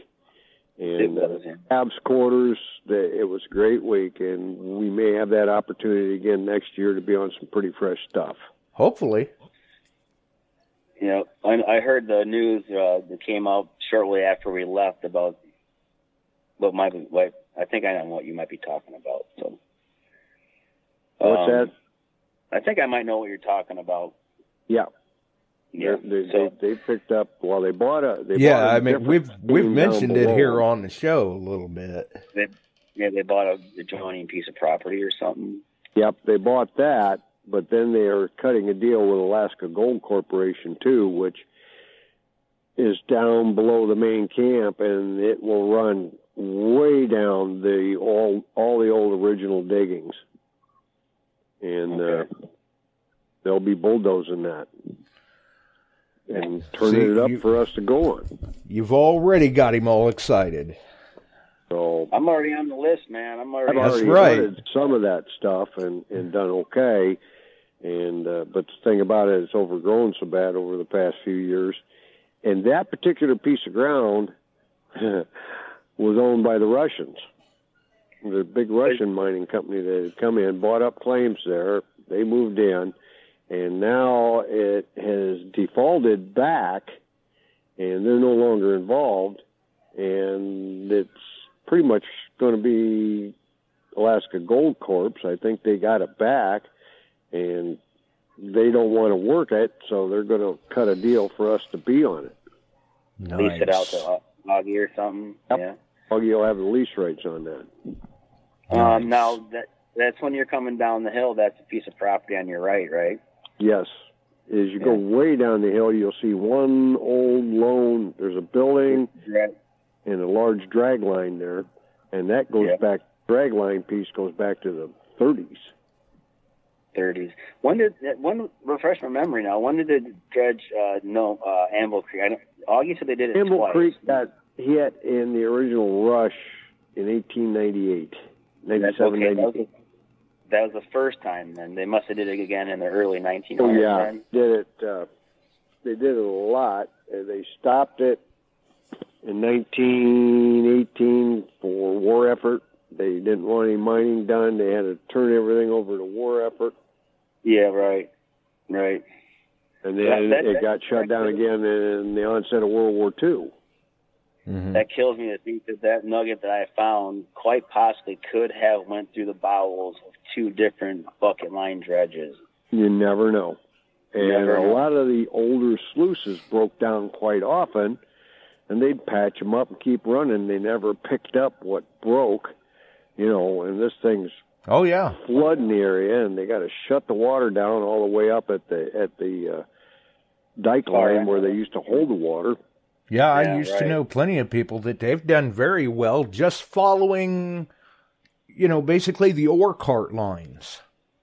Yep, and that's where that narrow gauge train runs up. And I've worked where the train was being loaded Mhm. and done very well. And uh, Mhm.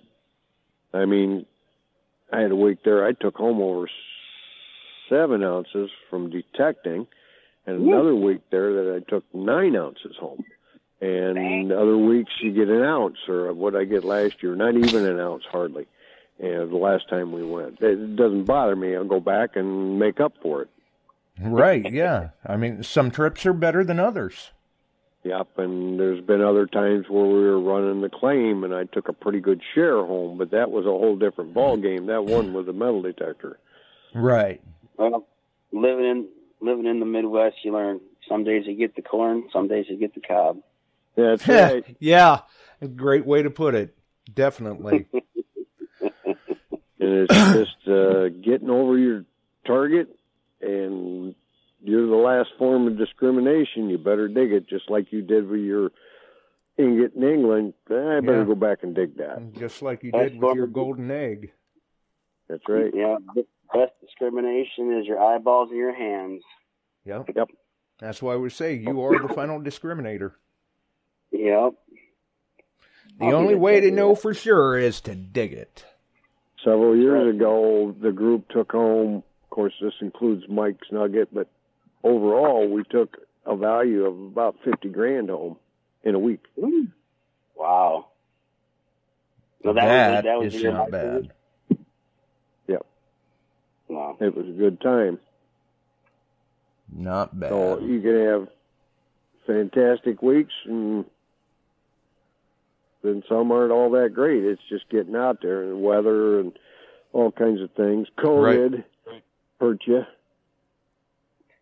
Yeah, that Or- could have been. I mean, luck, luck, luckily, I skirted all that, and I didn't have to deal with any of that. And uh yeah, that could have really put a damper on things, like it did for a few guys. Or like Tim and his snowstorm, you know, hey, if I was back at home, my boss would be telling me what I had to get done by the end of the day. So I'm not seeing a downside. And was it two years ago we were there? It was so rough. Most of the dredges didn't even get a run out in the, uh, out on the Bering Sea. Oh yeah. Shut down, and left, went home early. They they had a negative year, except for the ones working the ground, like Steve was working. And um, And then this year we went up there, and we had guys telling us they had never seen the uh, sea so calm in how many years, and yep, uh, Yeah. it was. It was the, we had. What what uh, what did uh, Augie say that one time? He goes, "I don't know what you guys did, but the weather's not usually like that or like this here. You guys, you guys are getting pretty damn lucky." mm-hmm. Nothing we wrong with to the that. Arctic Circle that day in the vans, all the way up to Gold Run, Yeah. and it was in the seventies. Man, I got some of the most beautiful pictures up there, man. And everywhere you looked was a postcard picture up there. It was just so Oh yeah, awesome. you're in the middle of the Sawtooth Range. That's just plain gorgeous. Oh, I Right. know it. Man. So we were very fortunate. That's why I kind of picked that last week. Even the year before that, they'd had flooding rains up to the week we showed up. It rained the first morning we were there and quit. And we were able to mm-hmm. get out and find a lot of gold. So Yeah, at least it broke for you the first day you showed up, and you guys were able to get out there and, you know, hit it hard and make some nice finds. Yes, So it was it was nice. I think we were in t a bunch of a couple guys were in t-shirts that first night. yeah, Yeah. It was I mean it was nice all week long. I said, well, the one night I think we got a a shower for about three hours one afternoon where I did put my raincoat on and then I had to take it back off. Yep. It, and Oh. then we got lucky on the mosquitoes too. I think I had uh about I think I might have walked into about four swarms that week where I was like, whoo, whoo, whoo, whoo, whoo. Man, they're Any of you everywhere. ever heard? I've been there in the middle of July, and it was 70 degrees plus out. We were eight miles out of a main camp, and we had to go to the main camp. And by the time we left there, went to the main camp, went up over the pass and down toward the Bering Sea, it was snowing. Oh, I didn't Wow. doubt it. So, and Yeah. that lasted a day and a half of cold, wet weather. Boom, cleared off, went back in the upper 60s. Wow. Yeah, and then, well, and what we just missed a, a tsunami, or was it a what, what came in right after we left there? Just destroyed Nome. Oh, uh, they had that uh, Typhoon Or, typhoon.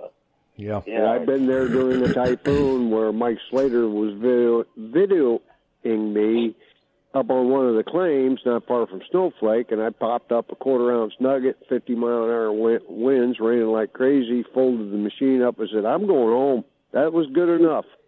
right. Chuck is is Wyatt Earp's uh, cabin right there by Snowflake, or is is Snowflake Wyatt Earp's claim? Uh, no, no, he would take, he was like a tour guide up there. You need to talk to Augie a little bit. He explains it very well. Is they would ride the narrow gauge up into that area and then he'd bring friends and people that show up and that and show them around the area. And then his, the Dexter was his saloon down in, um, No.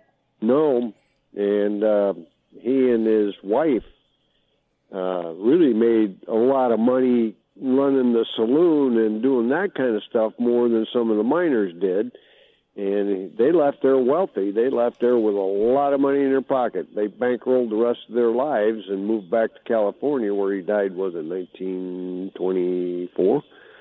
And uh, but he was a fixture up in Nome for quite a few years. Sounds like a good video idea for Tim. Yep. And Oh, downtown, well, there's a marker where his bar stood. Well, I'll have to have Augie or Chuck take me up there and show me where it's at, and I, I would definitely film that. That'd be cool. Yeah, there you go. Definitely.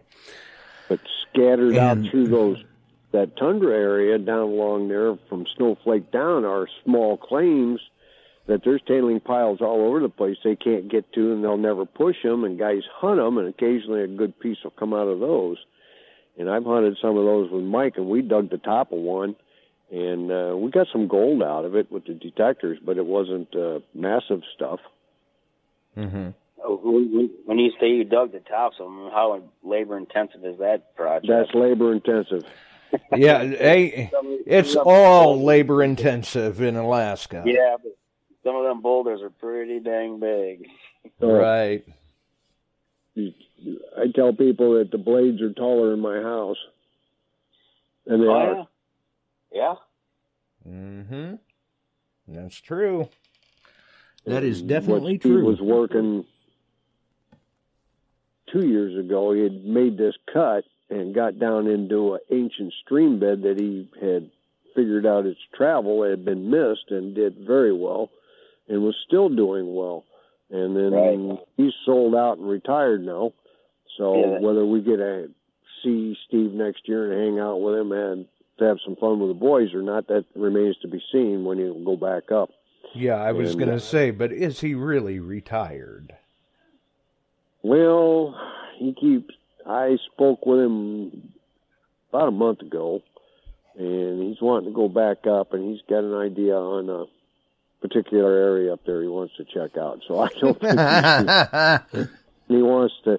And I've told him the date we're going, and he said he'll probably be there and wants me to hop with, in with him and take off and go check some places. nice. Well, hopefully it pans out.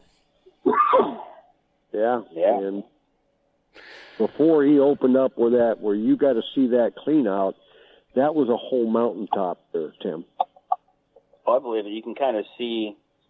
I can kind of see what you're saying, where he just basically just took a bite out of the side of the mountain. Yes, he did. Right. Yeah. Right. He was following what he felt was a part of the original An- Anvil Creek before it changed, and it he hit pretty good down in there. Well, you said we, when he, we were there that day, we're all oohing and ahhing in shock, or in shock, and he's like, "Yeah, we're in a mediocre, mediocre hole." right, but you know we've we've had we've had Steve on the show. of Nome. Nome has its own character base, and it's still a mining camp. It is when you get to Nome, don't expect a high rise except the hospital on the other end of town. That's it. Right. And it's still a mining And- camp, folks.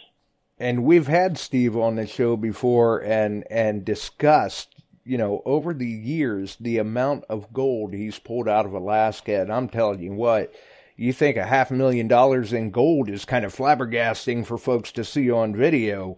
To actually hear the stories of if you tried to put a dollar figure to the amount of gold he's taken out of Alaska, Well, It'll his floor last you. quote to me was eighty million. yeah, yeah. Some of them stickers in that box alone would have been, oh, just amazing to find. I know it. Oh my Right. lord! Yeah, And you could. We're in a we're in a mediocre hole. yeah, you could go ahead and retire, and he's going, we're in a mediocre hole. They run twenty three hours a day. Yeah, Shut down I- one hour, lube, grease, get everything ready to go, fire back up, and keep going. I run heavy equipment, man. I'd love to go do it, but I know it's expensive living up oh. there. It's, it's And when you're running a big operation, it takes a lot of money. Seven ninety nine for a loaf of bread. Yep. Wow. That's what it. We walk So, into the it's grocery pretty store. cool stuff. And uh, I got involved with it back. Well, I blame it on Jill. It's all her fault. She took me gold panning in the Black Hills. She wanted to learn the gold pan, and it all started it there. So, That's the way it and we found gold. Well, Wasn't a lot, but we found some. Hey, but you found some. Yep. that's your main support unit. And actually, Right. my best my best start was down on the Kenai Peninsula. I went down there, and there was at that time a lot of recreational areas. I had a two inch dredge, and I worked the bedrock cracks, and I got into some. And Jill's wedding band has this what? Well, there's a eight nuggets mounted around her wedding band that I had found down on the Kenai. Nice. Very cool. So Very cool. You That's know, special. I, while your guys are all going to England, I was digging gold. and I got into every level of it. I've dove in the Bering Sea, and I've run heavy equipment up there, and worked with several people on their claims and partially mine on another one. And I got out of that part of it. That gets too expensive. It Oh, I can. bet. it oh, I can. bet. You got out at a good time, though. Yes, I did. I, I I cleared and made money on the deal pretty good. So, yeah, it was a good time. Gold was skyrocketing. Good Just time getting a loaf was. of bread up there is expensive. I mean, I can't imagine what it cost to get a D8 up there. Uh, they, Right. Yeah, and getting it there is is a tough thing anyway because you get it over to the Seattle and load them on a on a barge, and when it goes on that barge and leaves, there's no insurance. Oh, And The only way you can insure a new one going up there is up through Lloyd's of London, and that ain't cheap. Right. That's crazy. Oh, Boy, I'll tell you Yeah. what. Normally, it it's not real often we do this, but man, Tim's just got such some good stories and everything. We've we've definitely made a run of it. We're going on two hours. Oh my God! just just chit chatting, man. Just chit chatting. Yeah, right? we- Like-minded individuals talking shop. That's right. that's good stuff, Tim. Yes, sir. You guys keep me keep me up to date on what's going on for that. Well, we'll do the same as last year. Go up a day early, hang out in Anchorage, and then take an easy flight to Nome. Oh, and Right. also keep me up to date on what this fall when the crowds come out that new field you're talking about. Hmm? Yeah. I'll do the same. I'll do the same thing Um, here.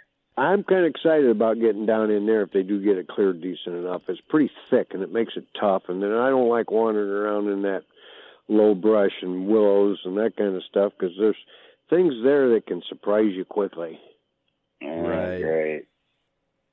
Yeah. I don't Since want that. to we've be- been there yeah. last spring, just to let you know, I, I tell people don't mess around with the uh, muskox either. One of the city officers, I think it was, or town officer, was trying to run a muskox out of his yard and attacked and killed him. Wow. Wow. That's unfortunate. Yes, it was. That's- Don't that's mess around with. Mother Nature. No, yeah, I mean, you you have to have a a very good respect. Otherwise, she'll put you in your place. That's right. Yeah, So- great. If Debbie Yeah. would post it, there's a picture of me standing up on a bike in front of her with a muskox at about 40 yards or less. Gentleman behind me had his 50 caliber pistol pulled, and I had my 44 out, and we were waiting because he was squared off on us. And mm-hmm. Yeah. they're all saying, "Oh, isn't that neat?" No, it's not neat. No, You don't it's know. not. We're bowling yeah. pins. If Yep. he- He's about to make a charge. It, it's just like with the Bears. When you're that close to them, you're too close. Yes. I was going down the hill to go pro- prospecting the one night after dinner, and I didn't realize it until out of the corner of my eye, I seen one, so I stopped the bike. And as I kind of stood up on the pegs, I realized it's not just one. There's a dozen of them there, and they're Uh-huh. you know looking. I- You know, I didn't see anything squaring up to me or anything like that. They were pretty, pretty mellow. I'm sure they were keeping an eye on me, but I didn't stick around too long. I did get my camera out real quick and like, oh my god, look at them all. So did a quick little video and then boom, I was gone. I didn't want to mm-hmm. be a statistic. Right. You just you just give them a, a wide clearance, and you're okay. Yeah. That's all you got to do. Right. So, all righty. Well, I'll get out of here. Well, Have a great you. night. Thanks for coming on, Tim. Good job, Josh. Yeah, sounds like he's got plenty of stories to share with us. We're going to have to have him back on again. Oh, yeah. Well, maybe we'll have to go make some stories. Yeah, let's do it. Well, it sounds like you guys have already Alaska, got that plan in back the Over works. to England too. I got to get another one of those in. I kind of enjoyed that. Right. Well, yeah. And might anytime going I can get a gold coin away from Ron Guanazzo over there, he claims I I stole his gold coin. Hey, he wanted to stand around talking on the phone all afternoon. Sitting on the ground talking on the phone, I went around down the line. And he said, "I'd have got that." No, you wouldn't have. You're talking on the phone. Well, I also, I also know a person. If anybody knows who Steve Herschbach is, he has the same story about Ron doing that to him. Whereas he called, he called Ron over for something, and Ron walked right like right towards him. He Ron dug up a stater right in front of him. He said, "Hey, man." He's like, "What?" He's like, "I would have got that." He said, yeah, well, So, you didn't. turnabout's I've fair play. Yeah. That's- I know him. So, all right. Bye bye, all. Have a great night. Hey, Good thanks for the call, Chuck. See you guys. Later. Well, hopefully, uh, hopefully people will go and check out your channel and see some of these videos that we've been talking about and some of the videos that are coming the way it sounds as well. Yeah, I got some. I'm working on. And I actually, I actually have one from this winter that I really like to put out. I, I dug two of the oldest coins I've ever found in Northern Illinois. Uh, and it's really cold out. There's frost in the ground, but after I got them home, 'cause I didn't know what they were. I knew they were old. They looked, they looked old. They looked thin, and it took me a few weeks to figure out what they were. And by the time I figured out what they were, I didn't have any. So I, I just got to make like a little wrap up footage piece for it, and then. Uh-huh. But I don't know how to go about that. I'm not that creative. Mm. So no, I'll come up with something, and uh, yeah, I, I do want to get that one posted because it's for me for around here. That's pretty amazing. Well, and I know, like for me, I'm definitely just phenomenally intrigued with following this story about your your golden ingot. You'll have to keep me posted on how that turns out. Yeah, we'll do. We'll do.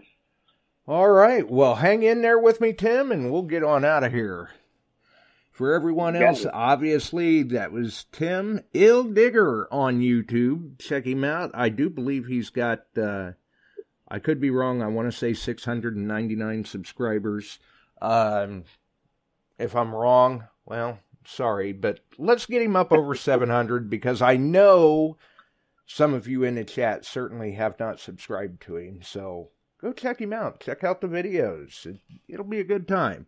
And we certainly appreciate him for taking the time to be on with us tonight and for everyone hanging in there with us because it's not real often we run a show this long, but those were some good stories.